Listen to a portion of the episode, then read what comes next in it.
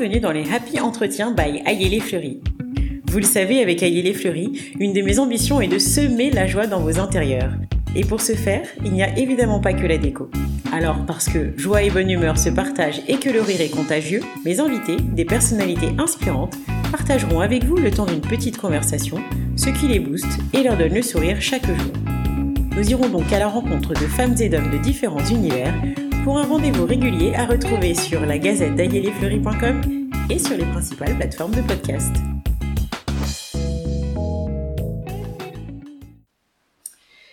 Aujourd'hui, c'est Tiffaine, la jeune femme déterminée et bienveillante aux manettes du podcast Parlons d'Endo, qui se prête à l'exercice.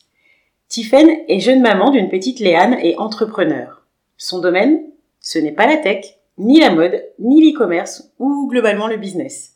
Non, Tiffaine a cela d'atypique qu'elle s'est saisie d'un sujet bien particulier.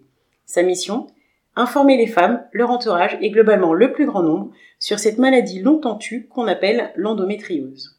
Et elle fait ça avec beaucoup d'implication, de détermination et de passion.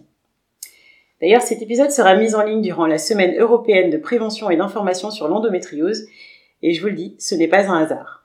Je suis ravie de recevoir une personne aussi engagée aujourd'hui, ou plutôt d'être accueillie, puisque aujourd'hui c'est Tiffany qui m'accueille chez elle. Hello Tiffany Hello Fleur Alors, pour commencer, est-ce que tu pourrais s'il te plaît te présenter pour les gens qui peut-être ne te connaissent pas encore? Absolument. Alors, je suis Tiffaine Lebrun. J'ai créé le podcast Parlons d'endo et le journal de l'endométriose depuis deux ans, euh, à peu près. Euh, et comme tu le disais très bien, euh, je me suis engagée dans la lutte contre l'endométriose après avoir moi-même découvert que j'étais atteinte de cette maladie.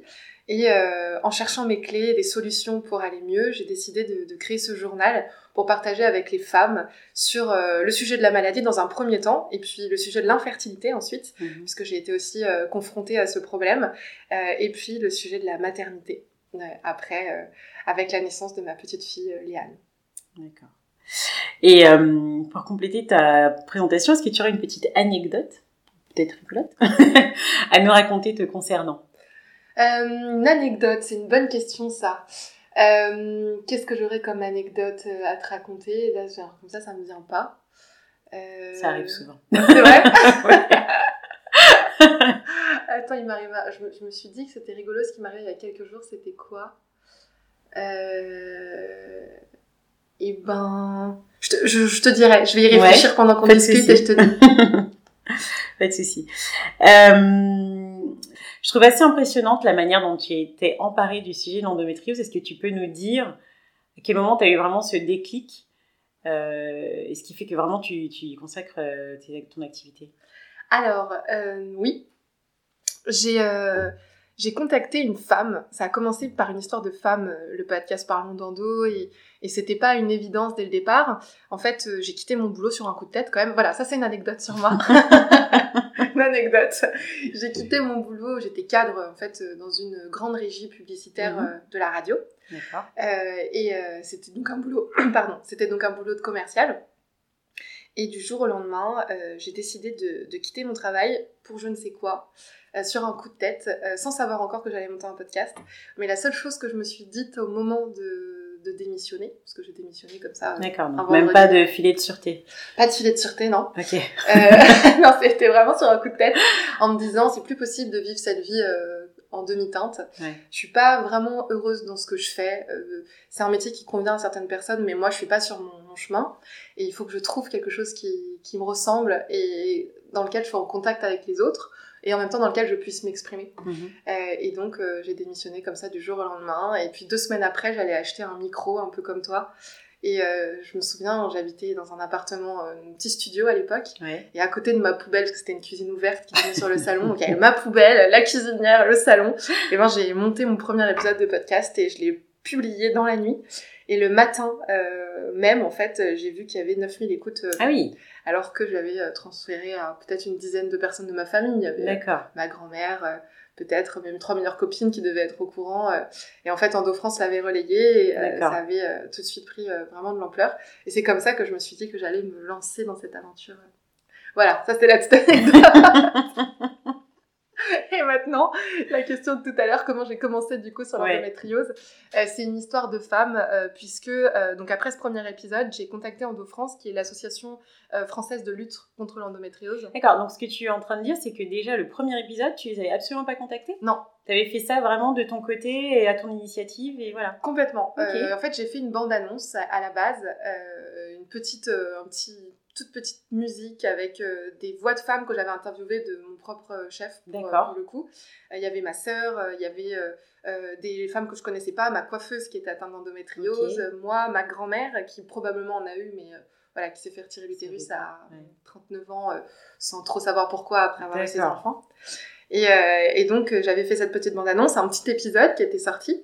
Euh, et avec ces deux petites choses, je suis allée euh, voir Yasmine euh, Kando, qui est la présidente d'Endo France, en lui disant voilà, j'ai commencé à faire un podcast, c'est ce que j'ai envie de faire de mon année. ça sera un an de bénévolat pour moi. Je cherche pas à, gagner de l'argent avec ça. J'ai mhm. juste envie d'informer les femmes en m'informant. Est-ce que vous êtes prêts à me soutenir? Et je lui ai fait écouter cet épisode et ce, cette bande-annonce. En fait, elle s'est mise à pleurer au restaurant. Ah oui et euh, en me disant que c'était exactement euh, elle ce qui l'a touchée, qu'elle avait besoin d'une voix et qu'elle avait déjà des images et plein d'autres euh, médias de, de, communication, mais pas de voix. Et donc on a commencé l'aventure ensemble. C'est super. Ça a commencé. Ouais, c'était chouette. Je, je, je, suis très reconnaissante, je suis pleine de gratitude envers Yasmine puisque il y avait aucune raison qu'elle me suive là-dessus, qu'elle a beaucoup de choses à faire. C'est quand mm. même un gros mastodon maintenant en France, ils ont beaucoup de travail. Pour cause, il y a beaucoup de femmes atteintes d'endométriose. Mm. Et donc, euh, le fait qu'elle ait pris le temps de déjeuner avec une inconnue, comme on se rend compte, nous, qu'elle ait pris le temps d'écouter ce que je faisais, euh, et puis de le relayer et de me soutenir, euh, ouais. c'est un beau cadeau. Ouais, c'est super. Mais du coup, elle a aussi vu, je pense, l'intérêt qu'il y avait à, voilà collaborer avec toi et, comme tu dis, avoir cette voix qui permet aussi de parler au plus grand nombre. Donc c'est chouette. Oui, ouais. Je pense qu'elle a vu en moi une forme de elle, a vu une aisance et une vraie envie, mm. euh, surtout de travailler euh, toutes les, toutes les, je fais toutes mes journées, tu vois, de consacrer vraiment une grande partie de mon temps à l'endométriose et à une maladie, ce qui, je pense, n'est pas le cas de tout le monde et heureusement, euh, moi, ça m'affecte pas de bosser sur la maladie que je porte entre guillemets, c'est, ça m'énergise plus qu'autre chose. Ok. Et du coup, comment vous collaborez aujourd'hui avec Endo France? Très simplement euh, je fais écouter mes épisodes à Yasmine avant de les publier. D'accord. Euh, comme ça, elle euh, valide les informations que j'essaye de, de, transmettre. Et puis, elle, elle partage aussi euh, sur sa page Instagram. Elle parle du podcast aux femmes qui, qui sont connectées d'une manière ou d'une autre en France, mhm. soit aux, affiliés, soit aux bénévoles, soit aux femmes qui cherchent des informations. voilà, c'est un, un, échange de visibilité comme ça, mais en fait, ça, ça m'apporte beaucoup. D'accord. Euh, tu me disais en préparation de notre discussion que parfois tu avais aussi des partenariats. Mm-hmm. Et du coup, est-ce que tu peux nous en dire un petit peu plus? Oui. Euh, alors euh, la première année, j'ai pas fait de partenariat, j'ai juste fait vivre mon podcast euh, comme ça. Euh, et le nombre d'écoutes, c'était juste pour moi la preuve qu'il y avait un tel manque d'informations mm. qu'en fait, dès qu'il y a quelque chose, un média qui sort sur le sujet de la maladie, en fait, il y a énormément de femmes qui se tournent vers ça puisque les médecins, une, fois sur deux, ont du mal encore à, être accueillants et à diagnostiquer l'endométriose. ensuite, il y a aussi tout l'aspect psychologique qui manque parfois dans le rapport médecin-patiente. Et puis en plus, voilà, il y a il y a tout simplement la médecine et la recherche qui est encore euh, un peu euh, malheureusement euh, perdue avec cette maladie. Donc tout le monde essaye de, de parler, de poser des mots pour, pour accompagner les femmes dans leur chemin d'apaisement et de guérison. Euh, et donc du coup, euh, première année, bénévole, complètement bénévole. Mon podcast, moi j'avais mis de l'argent de côté, donc je le faisais mmh. à plein temps. Et deuxième année, j'ai dû monétiser ce que je faisais. En tout cas, moi j'ai ressenti le besoin de valoriser ce que je faisais, c'est délicat. C'est là où je me suis clairement mis une casquette d'entrepreneuse, mhm. où j'ai, euh, je me suis dit que j'allais monter aussi euh, pas un business, mais quelque chose qui me permettait de trouver un équilibre et de consacrer vraiment tout mon temps à l'endométriose sans euh, être à la rue. Parce que c'est quand même une notion importante. j'avais besoin de cette énergie. En plus, ça commence à devenir dur. J'allais avoir un enfant, donc. Et, et, donc j'ai commencé à chercher pendant six mois des partenaires. Mhm. J'ai eu des propositions de partenariat qui étaient alléchantes d'un point de vue financier, mais qui n'allait pas du tout avec l'endométriose. Je, a pas, je citerai pas de nom, mais en tout cas des marques qui euh, sont bourrées de perturbateurs endocriniens, ce type de choses. Donc j'avais très envie. C'était pas possible. Et puis finalement, euh, j'ai fait un partenariat de cœur avec euh, le Lab de l'Endo. D'accord. c'est un jeune couple qui a monté cette marque. C'est une boutique engagée qui apporte des solutions claires aux femmes atteintes d'endométriose et concrètes. Et c'est super, ça se passe bien et ils me soutiennent voilà, sur la, saison 2 du podcast. Bah, c'est super, félicitations. Merci. Et j'ai vu qu'il n'y avait pas que justement des partenaires, on va dire, privés ou institutionnels, il y a aussi les gens qui te soutiennent dans ce projet-là. Oui, oui. Il y a eu la campagne Ulule qui a été un moment de dingue. Enfin, que ce soit dans ma vie d'entrepreneuse, dans ma vie de femme ou dans ma vie d'endogirl. Euh, Endogirl, je connaissais pas l'expression. je suis pas fan. Hein. Ça fait, ouais, ça fait limite super-héros. Endogirl. ouais, j'ai une maladie. ouais, mais je la supporte et je vis avec et donc je suis un peu une super-héroïne quelque part. Complètement. Donc il y a ce côté un peu euh, communauté mm. euh, des femmes atteintes d'endométriose qui est très forte parce que bah, quand on manque d'informations et de soutien, on se, on se soude entre nous et on se fait gagner du temps.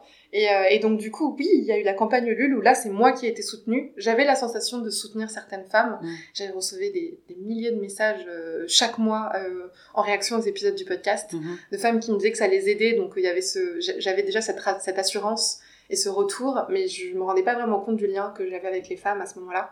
Et quand j'ai, quand on lancé ma campagne Ulule pour sortir ma saison 2, il y a eu des centaines de femmes qui ont participé, 11 euh, 000 euros qui ont été euh, levés euh, sur cette campagne de dons, et puis des messages magnifiques de parents qui me disaient que pour leur fille, ils avaient écouté le, mm. podcast de, de copains, d'hommes, tu vois, c'est pas forcément intuitif, qui me disaient merci, j'écoute avec ma copine tous tes épisodes. Je comprends un peu mieux maintenant. Donc ouais, ça a été, ça a été un beau, un beau lien. Quand on est derrière le micro, on se rend pas compte qu'il y a mm. ces 120 000 écoutes, elles sont un peu abstraites.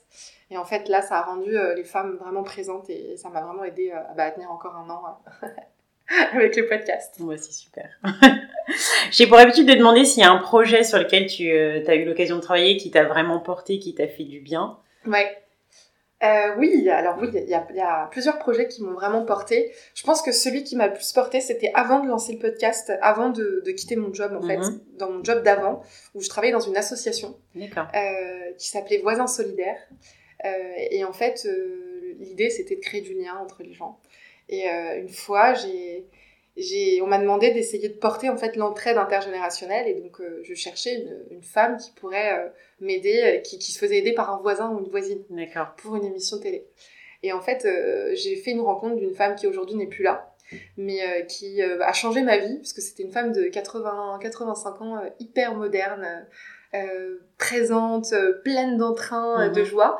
Et euh, qui euh, m'a dit écoute euh, moi personne ne m'aide mais si tu veux tu peux m'aider pendant trois mois et me rendre des petits services ouais. me, me, prendre le thé avec moi le mercredi après-midi. Et puis dans trois mois si tu m'as vraiment aidé bah je viens faire ton émission et parler de toi. Trop bien.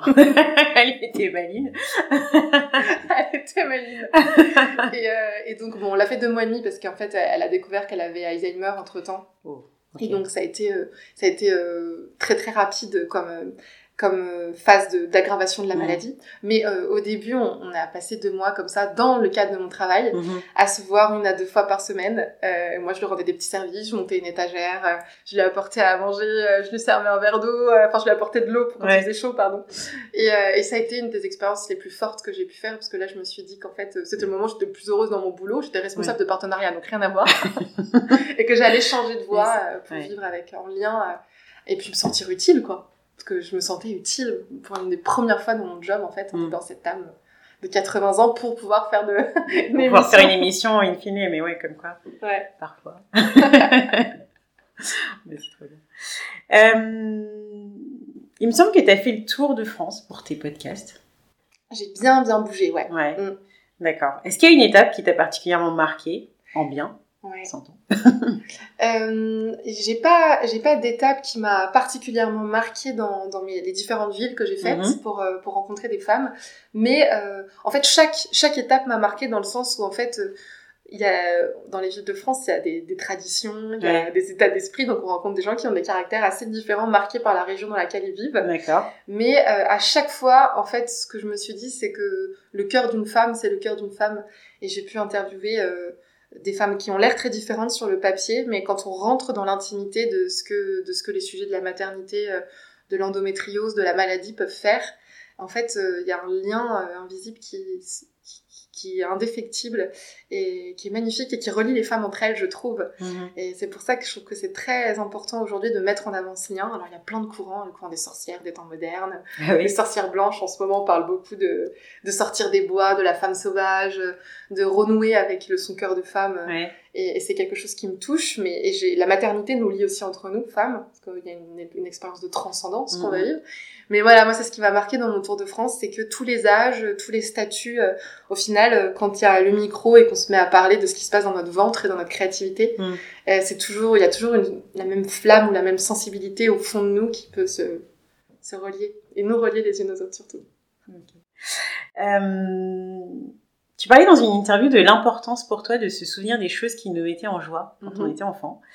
Euh, et si je résumais, de les transposer aujourd'hui dans sa vie d'adulte, ou du moins de rechercher quelque chose qui produit le même effet. Oui. Est-ce que tu peux nous dire, toi, ce qui te plaisait quand tu étais plus jeune et qui faisait que tu ne voyais pas le temps passer? Oui. Alors ça, c'est une bonne question. J'ai pas l'habitude de parler de moi euh, comme ça, mais, mais c'est une très bonne question. Ma petite fille intérieure, euh, je l'ai retrouvée il y a pas très longtemps. Et euh, j'ai osé me souvenir d'elle et de ce qui la faisait vibrer. Et la chose que j'aimais le plus quand j'étais petite, c'était les animaux. D'accord. Et donc je passais des heures à, à faire des petits élevages d'insectes, au grand désespoir de mes parents. qui retrouvaient partout dans la chambre. J'avais mes grillons, mes fourmis, mes gendarmes. Ah C'était quelque... En fait, la tout ce qui était minuscule, tout ce qui était petit euh, me, me, fascinait. Euh, les petites plantes, euh, regarder les, les, animaux bouger dans... Donc voilà, puisque j'ai été fille unique pendant 8 ans. D'accord. Je pense que j'ai dû aussi apprendre à m'occuper mm. seule. Et donc la nature m'a beaucoup rassurée et inspirée. J'ai toujours eu des animaux, chats, chiens aujourd'hui avec Olympe. et c'est quelque chose, je trouve, qui me ramène à moi et à mon instinct primaire et, et simple.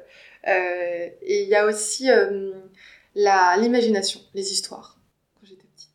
Dire que tu aimais bien t'inventer des histoires? Ouais, ouais. j'écoutais beaucoup d'histoires. Euh, j'avais, j'ai la chance d'avoir un, un, papa et un grand-père avant qui me racontait des histoires pendant des heures le soir euh, et qui me proposait de choisir mes personnages. C'est vrai? La fabrique à histoire. Mais... Vraiment C'était une marque, mais... version euh, il y a quelques années, quoi. Ah ouais, version euh, pure. Euh, et puis tellement de créativité de la part de ce grand-père et de ce papa qui donc, me demandait ce qui devait se passer, si je choisissais le chemin gauche, le chemin C'est génial. Mais il y avait des livres comme ça, je sais pas si tu te souviens, où tu pouvais justement choisir la suite de l'histoire, un peu le livre dont vous êtes le héros ou quelque chose comme ça. Ouais. Ça te parle ou pas? Ça me parle. Il y avait ça où on pouvait, et puis il y a même eu après des, je sais plus ce que c'était, mais des, des, des, trucs sur internet, quoi. Ouais. genre Adibou et tout. Oui. des petits logiciels. tu pouvais choisir euh, ton chemin et t'avais plein de versions de l'histoire à chaque fois. J'adorais ça. Mais petite, c'est un, truc qui m'a fascinée et je me suis toujours dit qu'un jour j'écrirais des histoires euh, ou que j'en ferais quelque chose de mm. cet imaginaire.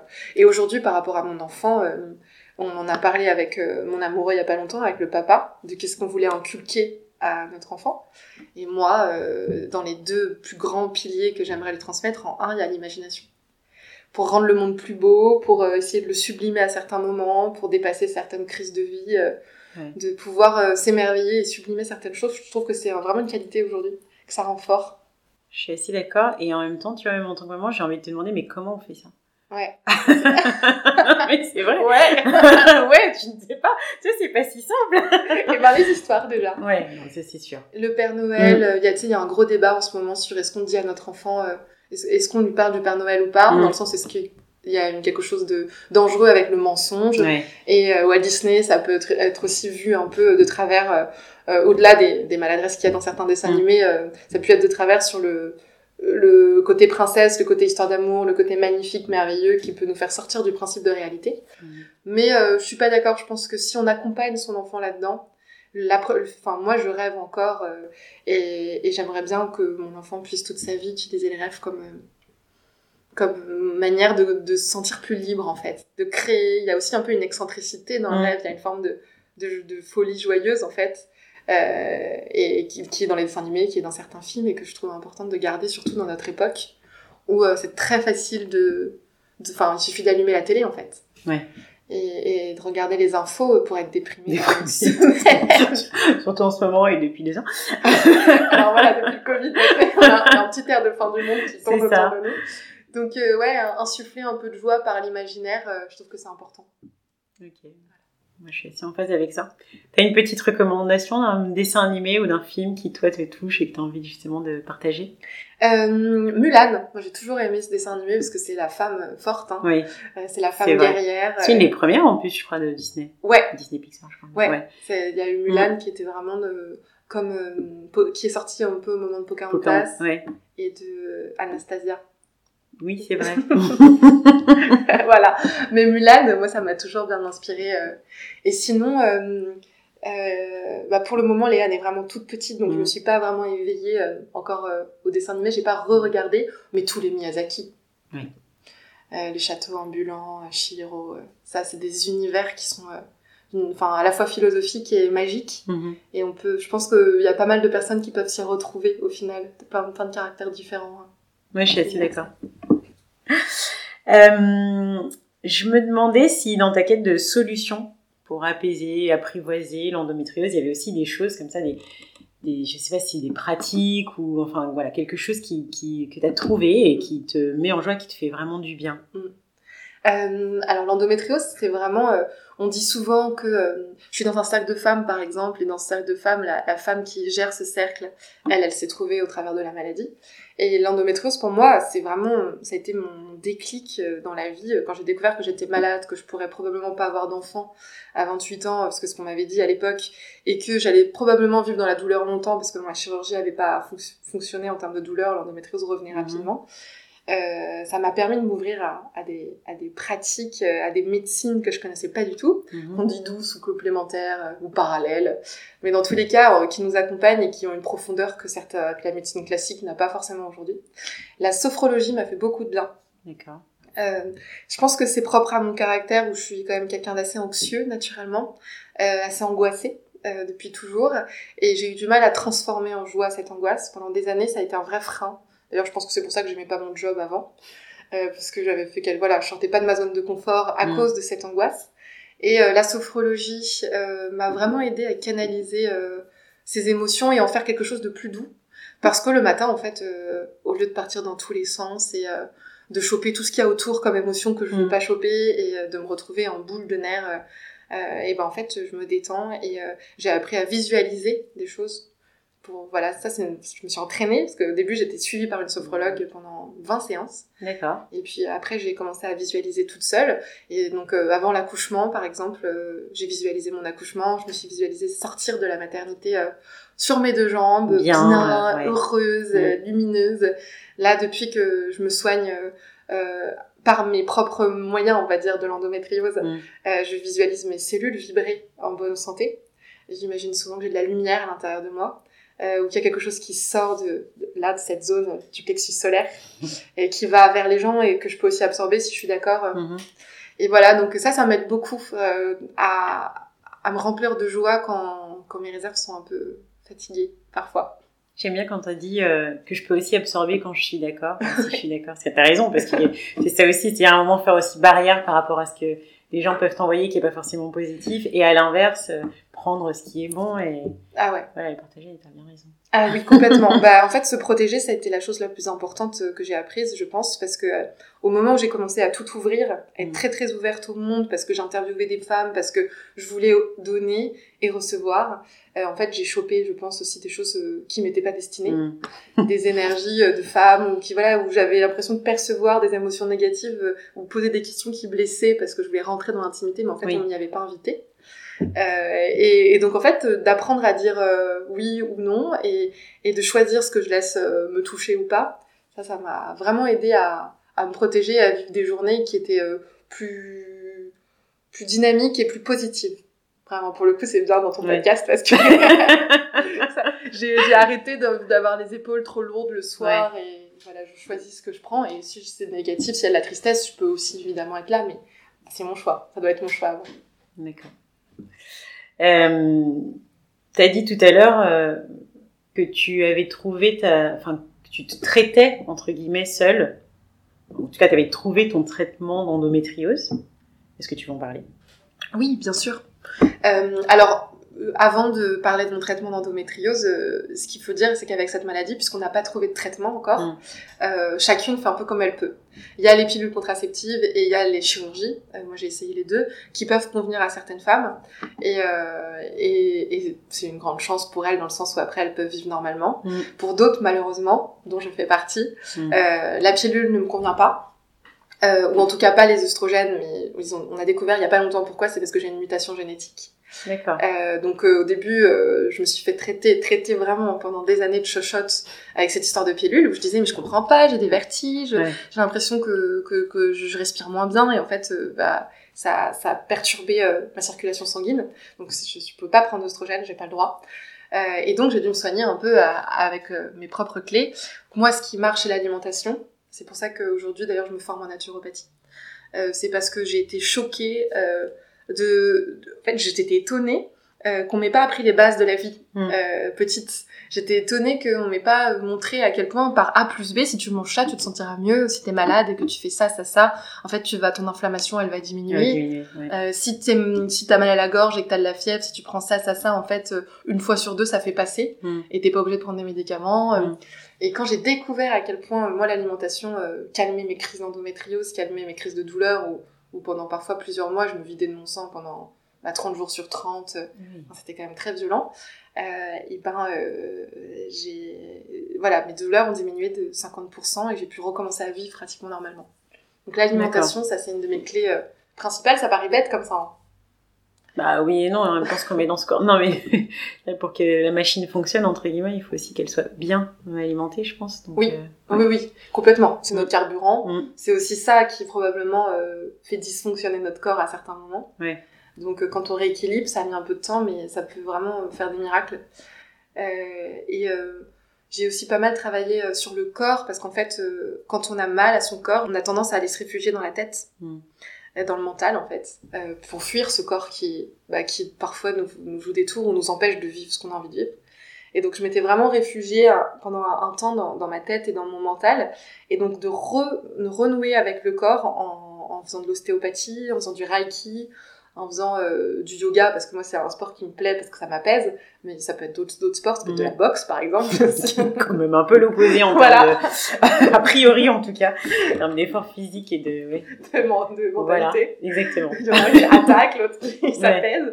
Mais en tout cas ça peut être les deux euh, travailler sur le corps peut faire peut changer la vie d'une femme euh, malade en tout cas qui souffre de son corps. Ça j'en suis certaine. Les médecins le disent un peu rapidement mais quand on le vit vraiment dans son dans sa mm. chair on se rend compte que euh, c'est des choses qu'on n'apprend pas petit et qui sont indispensables aujourd'hui dans la société dans laquelle on vit. En tout cas, on absorbe tellement de choses dans nos corps mm.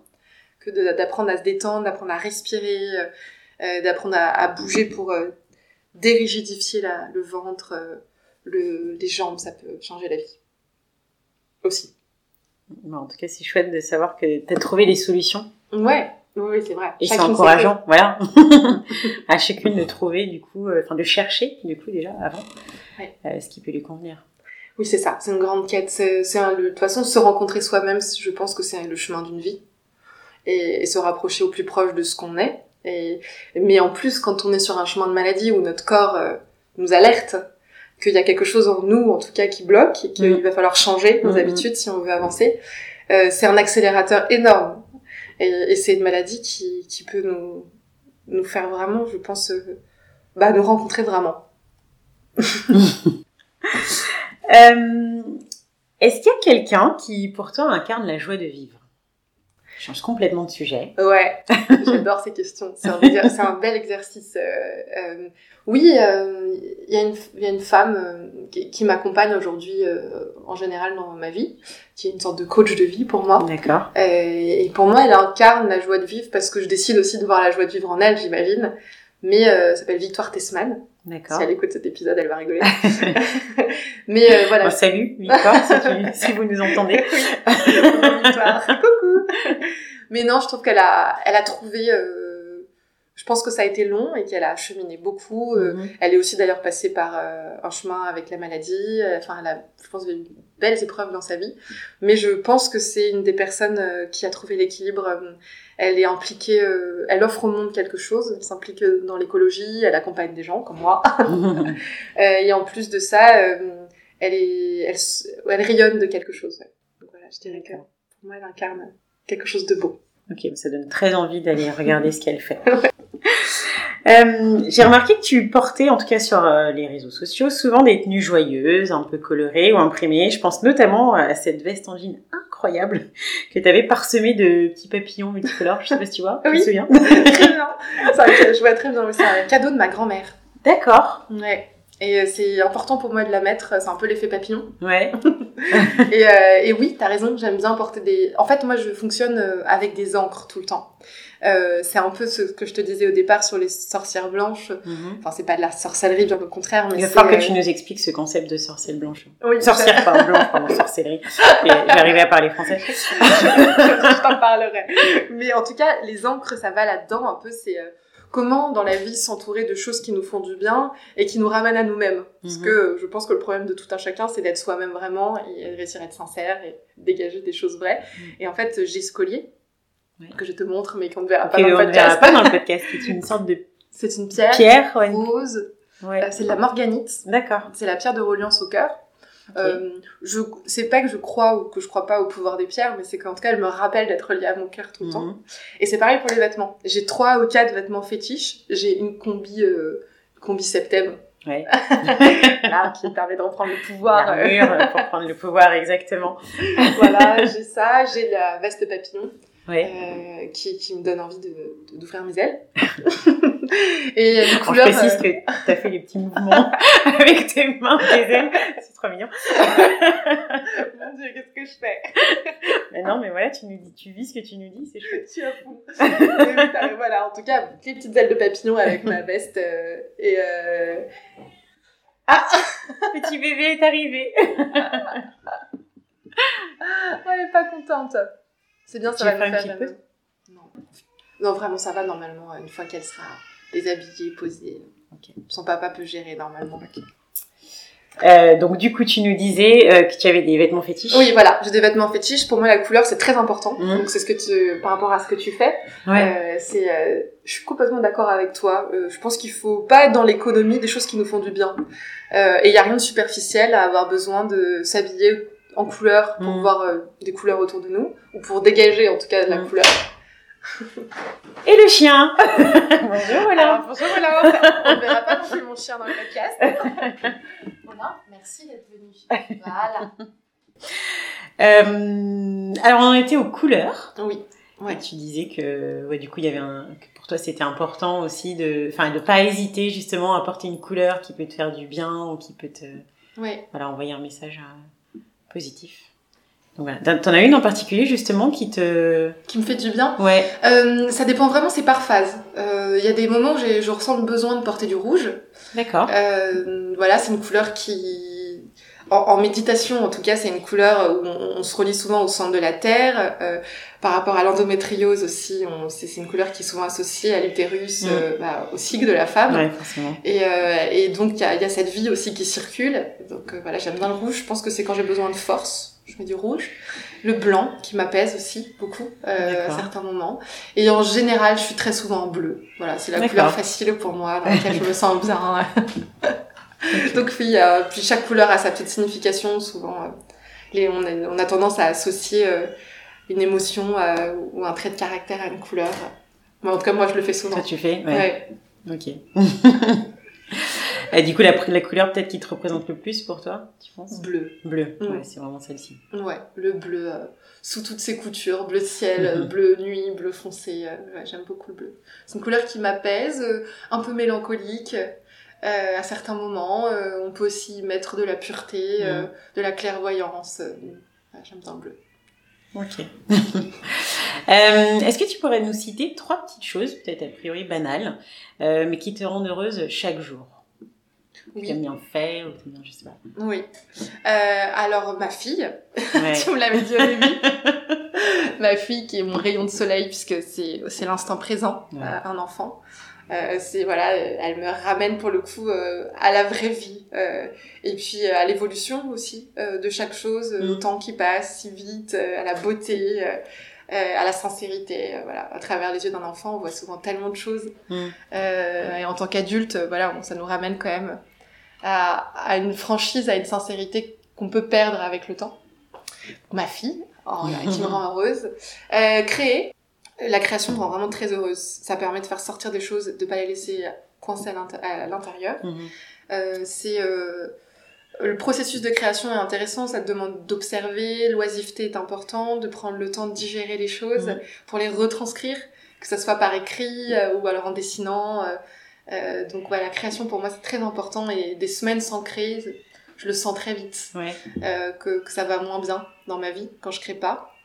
Euh, et en trois, qu'est-ce qui me rend heureuse euh, De partager, de transmettre. Vraiment.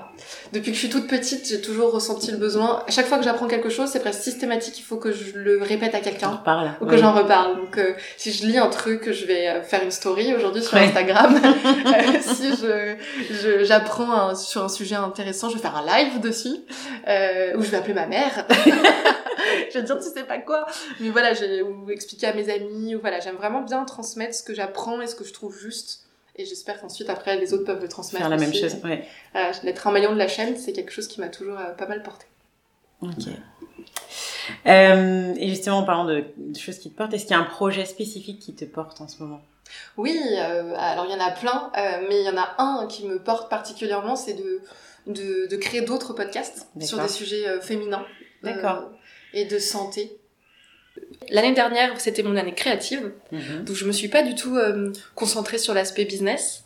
J'ai développé ma page Instagram, ma communauté. C'est impressionnant d'ailleurs. Je sais pas comment tu fais pour partager autant et avoir l'énergie que tu as pour euh, voilà pour envoyer autant de, d'infos et autant de choses positives alors que bon bah voilà c'est un tout toute petite princesse comme ça dont tu dois t'occuper.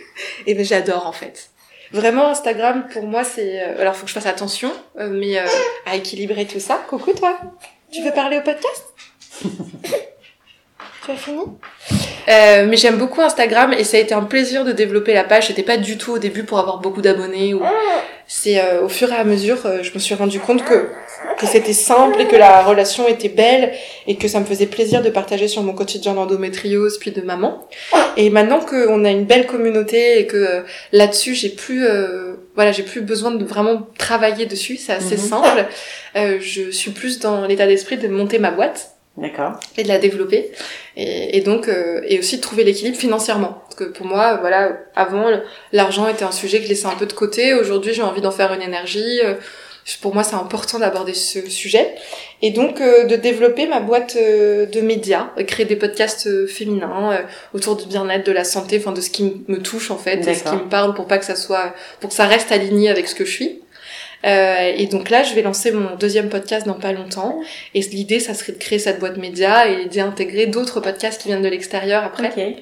Euh, voilà, donc projet à court et long terme, euh, créer cette boîte euh, là. Super. Et alors, on peut en savoir plus sur la thématique du, du prochain, voire même du prochain, enfin du premier épisode? Avec plaisir. Alors euh, il y aura, je pense que parce qu'il y a deux épisodes que j'ai commencé, deux podcasts pardon, j'ai commencé à monter en simultané. D'accord. Euh, un euh, sur les neuroatypiques, ce qu'on appelle les zèbres.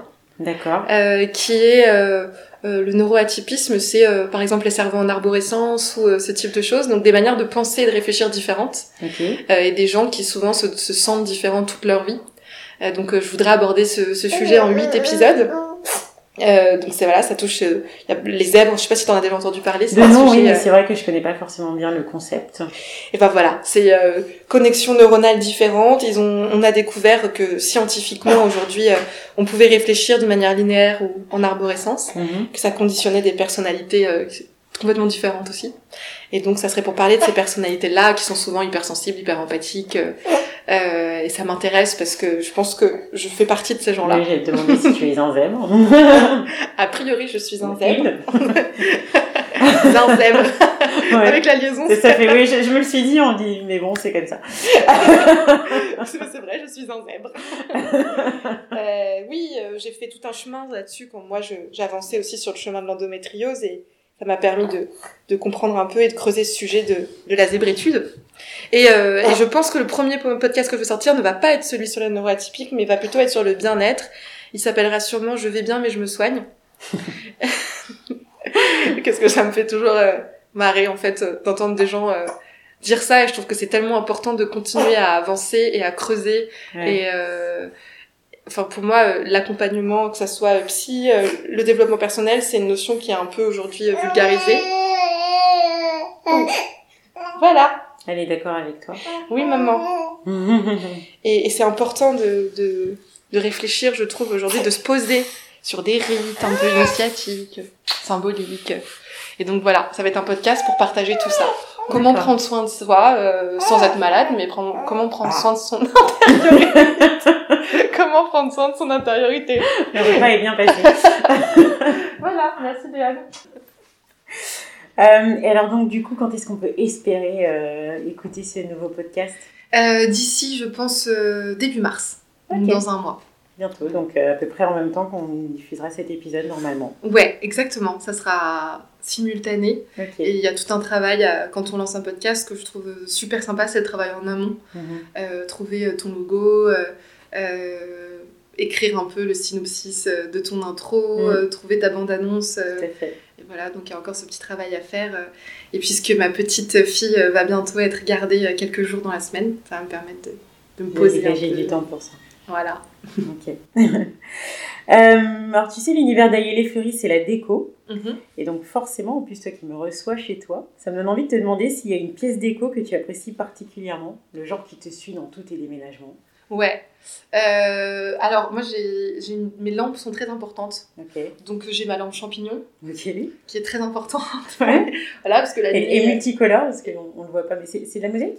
C'est de la mosaïque ouais. multicolore que j'ai trouvée dans un petit magasin boui-boui, mais qui, qui, est importante pour moi parce que la nuit, quand j'allaite Léane, au style oui. de moment, j'allume que cette lampe et donc euh, ça crée quand même un peu de joie parce qu'il y a beaucoup ouais. de couleurs. Euh, voilà. Euh, et sinon, est-ce qu'il y a une autre pièce qui me suit partout? Ce tableau. voilà. mais ça, c'est du fait main. C'est une amie de ma maman qui me l'a fait lorsqu'on s'est mariés avec bah, du coup mon, mon mari, le papa de ma fille. Alors attends, que pour, pour les gens qui nous écoutent, ça représente un couple? Qui a l'air d'être un peu en lévitation. Ouais. Au-dessus d'un, je sais, c'est un pont, non, c'est une embarcadère C'est euh, une sorte d'embarcadère, euh, c'est un peu style Chagall. D'accord. Avec euh, un univers un peu comme ça, rêve, un peu le ouais, rêve onirique justement. Onirique, ouais, ouais, c'est ça. Complètement. Il y a le, un petit bébé dans un bouquet de fleurs. Au début, c'était ah, juste un bouquet de fleurs. D'accord puis des musiciens euh, qui sont des sérénades d'amour euh, dans le ciel. Mais voilà, c'est un tableau et une lampe. Si je devais déménager, prendre que deux objets. Prendre que deux choses. Ouais. Ok. euh, écoute, on arrive à la fin de ce happy entretien. Mm -hmm. en général, j'ai toujours deux petites questions à te poser. La première, c'est est-ce que tu as une chanson feel good? Ouais. Euh, est-ce que j'ai une chanson feel good? Oui, oui, oui, j'en ai une. Ou plusieurs. Ou plusieurs. bah, j'ai plein de styles différents, mais j'adore les chansons d'Anne, d'Anne Sylvestre. Ouais. Elles sont poétiques. Et j'écoute Une souvent en particulier euh, Les gens qui doutent. D'accord. Voilà. Euh, ça paraît pas feel good comme ça, mais en fait, ça allait assez. Euh, les gens qui doutent, les gens qui trop écoutent leur cœur se balancer. Euh, voilà, ça, quand j'écoute ça, c'est un peu mon petit poème du matin. Ok. et sinon, chanson feel good. J'aime bien Hello de Lionel Richie. Ah oui. le matin quand je me réveille. Et puis je l'ai écouté euh, à la naissance de Léane. Is it me you're looking for? Ouais. voilà, exactement. elle était là, toute petite, elle avait un jour, et puis, euh, puis, cette musique est arrivée comme ça dans la playlist Spotify. Donc, ah oui, non, mais c'était symbolique. C'était dingue, c'était un moment ouais. vraiment fou. Et depuis, je l'aime encore plus, tu vois. J'imagine. C'est la chanson que tu verras jamais. Ouais, vraiment. Elle me fait un effet maintenant, j'ai l'impression de revivre cette rencontre euh, avec ma fille euh, dès qu'elle passe. Donc euh, elle a vraiment une signification particulière. Je veux bien me croire.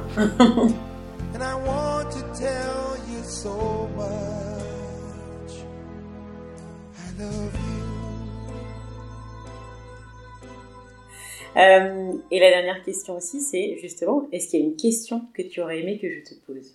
Mmh, C'est une bonne question, ça. Euh, bah, j'ai beaucoup aimé tes questions. Dans le sens où c'est des questions qu'on nous pose jamais et je trouve que ça fait du bien de ouais. se... Tu vois, d'ailleurs, j'ai pas réussi à répondre à toutes parce que je vais me poser dessus. Euh, ça, ça permet de se raconter et mm -hmm. on ne fait pas beaucoup. Euh, Est-ce que j'aimerais Eh ben, euh, non. Franchement, euh, voilà. Peut-être. Euh, est-ce que Non, je, je, pas. Non, ouais, non. Non. je sais pas. Non. Non, mais sinon, euh, les sorcières. Mais oui, c'est vrai, on devrait mhm. revenir sur ce sujet. Tu as ouais. raison. Euh, ouais, les sorcières, qu'est-ce que c'est euh, aujourd'hui Il y a un livre qui s'appelle Sortir des bois que j'ai là dans ma bibliothèque. Ah bah voilà, oh, c'est sur les livres. qui d'Odile Chabriac qui a créé l'Institut neuropathique humaniste de France. Et, et, en fait, Sortir des bois, ça invite les femmes à ritualiser leur vie, ce qu'on fait beaucoup moins qu'avant, que ce soit leur première règle ou leur grossesse ou euh, leurs unions ou euh, voilà tout type de choses qui nous engagent et dans lesquelles on évolue et euh, c'est vrai qu'on ritualise peu peu en famille peu entre femmes ça se fait de moins en moins on est de plus en plus individualiste c'est-à-dire quand tu dis ritualiser, c'est-à-dire de marquer le moment De marquer le moment par des petits rituels, par des symboliques, par des choses qui nous permettent de, de, nous, de nous en souvenir déjà. Mhm. Et puis d'avoir l'impression d'évoluer comme si c'était une étape. Par exemple, avant, ah, il y avait dans certaines traditions, lorsqu'une femme avait ses règles, toutes les femmes de, la tribu, par exemple, se rassemblaient en cercle et puis euh, faisait passer une sorte de frontière imaginaire à la mm. petite fille et lui laisser quand même ça par exemple sa poupée ou ce qu'elle avait d'enfantin en disant garde ton âme d'enfant mais maintenant tu fais partie euh, voilà tu rentres dans, dans, tu viens de notre côté aussi côté des femmes. Et, euh, et ces petites choses enfin moi je, quand on m'a raconté ça je, m'imaginais le vivre et ça m'aurait marqué. Mm. et j'aurais senti euh, je me serais senti grandir j'aurais l'impression j'aurais trouvé ça beau aussi je pense d'avoir ces règles par exemple en tant que femme, alors qu'aujourd'hui il y a pas mal de sujets qui sont masqués, tabous, qui sont complètement normalisés, comme si voilà c'est dans bah oui t'as grandi c'est normal c'est ton âge et on en, on en fait plus rien. dire qu'on y prête plus suffisamment attention. On se pose plus dessus et on le partage pas. Euh, alors que euh, voilà moi la naissance de Léane c'était important pour moi de rassembler des femmes autour et là j'ai osé le faire. Euh, pour mon union c'était aussi important de de, de m'entourer de certaines femmes et d'y mettre une certaine symbolique, de faire quelque chose d'intimiste où j'avais voilà des petits rituels que j'avais envie de faire avec euh, mon futur époux. Et en fait, tout ça, moi, ça m'a permis d'ancrer euh, vraiment dans ma chair ce que je vivais et pas de d'avoir l'impression de subir ma vie. Donc, euh, être une sorcière, je trouve qu'aujourd'hui, c'est important de savoir inventer ces rituels. Et du coup, c'est quelque chose qui valorise beaucoup la sororité ou c'est pas forcément ça? Oui, euh, alors parce que moi personnellement, je suis très engagée dans le lien entre femmes mhm. et c'est quelque chose en, lequel je crois, mais au plus profond de mon âme, je suis persuadée que mon bonheur va en, en, partie en tout cas se réinventer et s'inventer dans le lien entre femmes. Donc pour moi, ça c'est inviter des femmes en cercle, c'est savoir se confier, savoir écouter, savoir se soutenir, euh, savoir s'élever entre femmes. Euh, sortir aussi de certains carcans et de certaines limitations euh, qui existent encore aujourd'hui. Donc euh, oui, pour moi, ça, c'est une sorcière blanche et aussi partager des moments entre femmes beaux. Euh, mais euh, mais euh, en fait, peut-être que je vais évoluer, que mais les hommes vont évoluer aussi. aussi. on sera amené à vivre ça en, en mixité totale. Ça bien aussi. Vraiment. Voilà. Et eh ben écoute, c'est sur cette note positive et pleine d'espoir qu'on va achever notre conversation. Merci beaucoup. Moi, je t'en prie, merci à toi. Merci d'avoir répondu à l'appel des Happy Entretiens. merci de me l'avoir proposé, c'était un très beau moment. merci un petit coucou aussi à Léane et, à Olympe qui ont participé. Vraiment. Désolée pour toutes ces interférences. Euh. Non mais c'est la vie. Justement, c'était un épisode plein de vie. Je t'en remercie beaucoup. Un grand merci à toutes et à tous aussi d'avoir écouté cette nouvelle conversation et j'espère qu'elle vous a donné le sourire autant qu'à moi. Pour en savoir plus sur l'endométriose, vous n'hésitez pas à écouter et suivre le podcast très bien documenté Parlons d'endo, disponible sur la plupart des plateformes de podcast. Oui, toutes même. Oui, toutes, je crois. Voilà.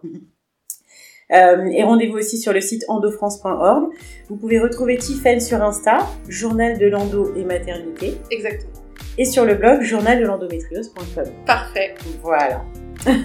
merci beaucoup Fleur. Je t'en prie, merci à toi. Je vous dis à tous à très bientôt. Bye bye. Merci d'avoir écouté ce happy entretien. N'hésitez pas à en parler autour de vous, le partager à la famille, aux amis, aux collègues et mettre un sympathique commentaire ou une note 5 étoiles si cela vous a plu. À bientôt!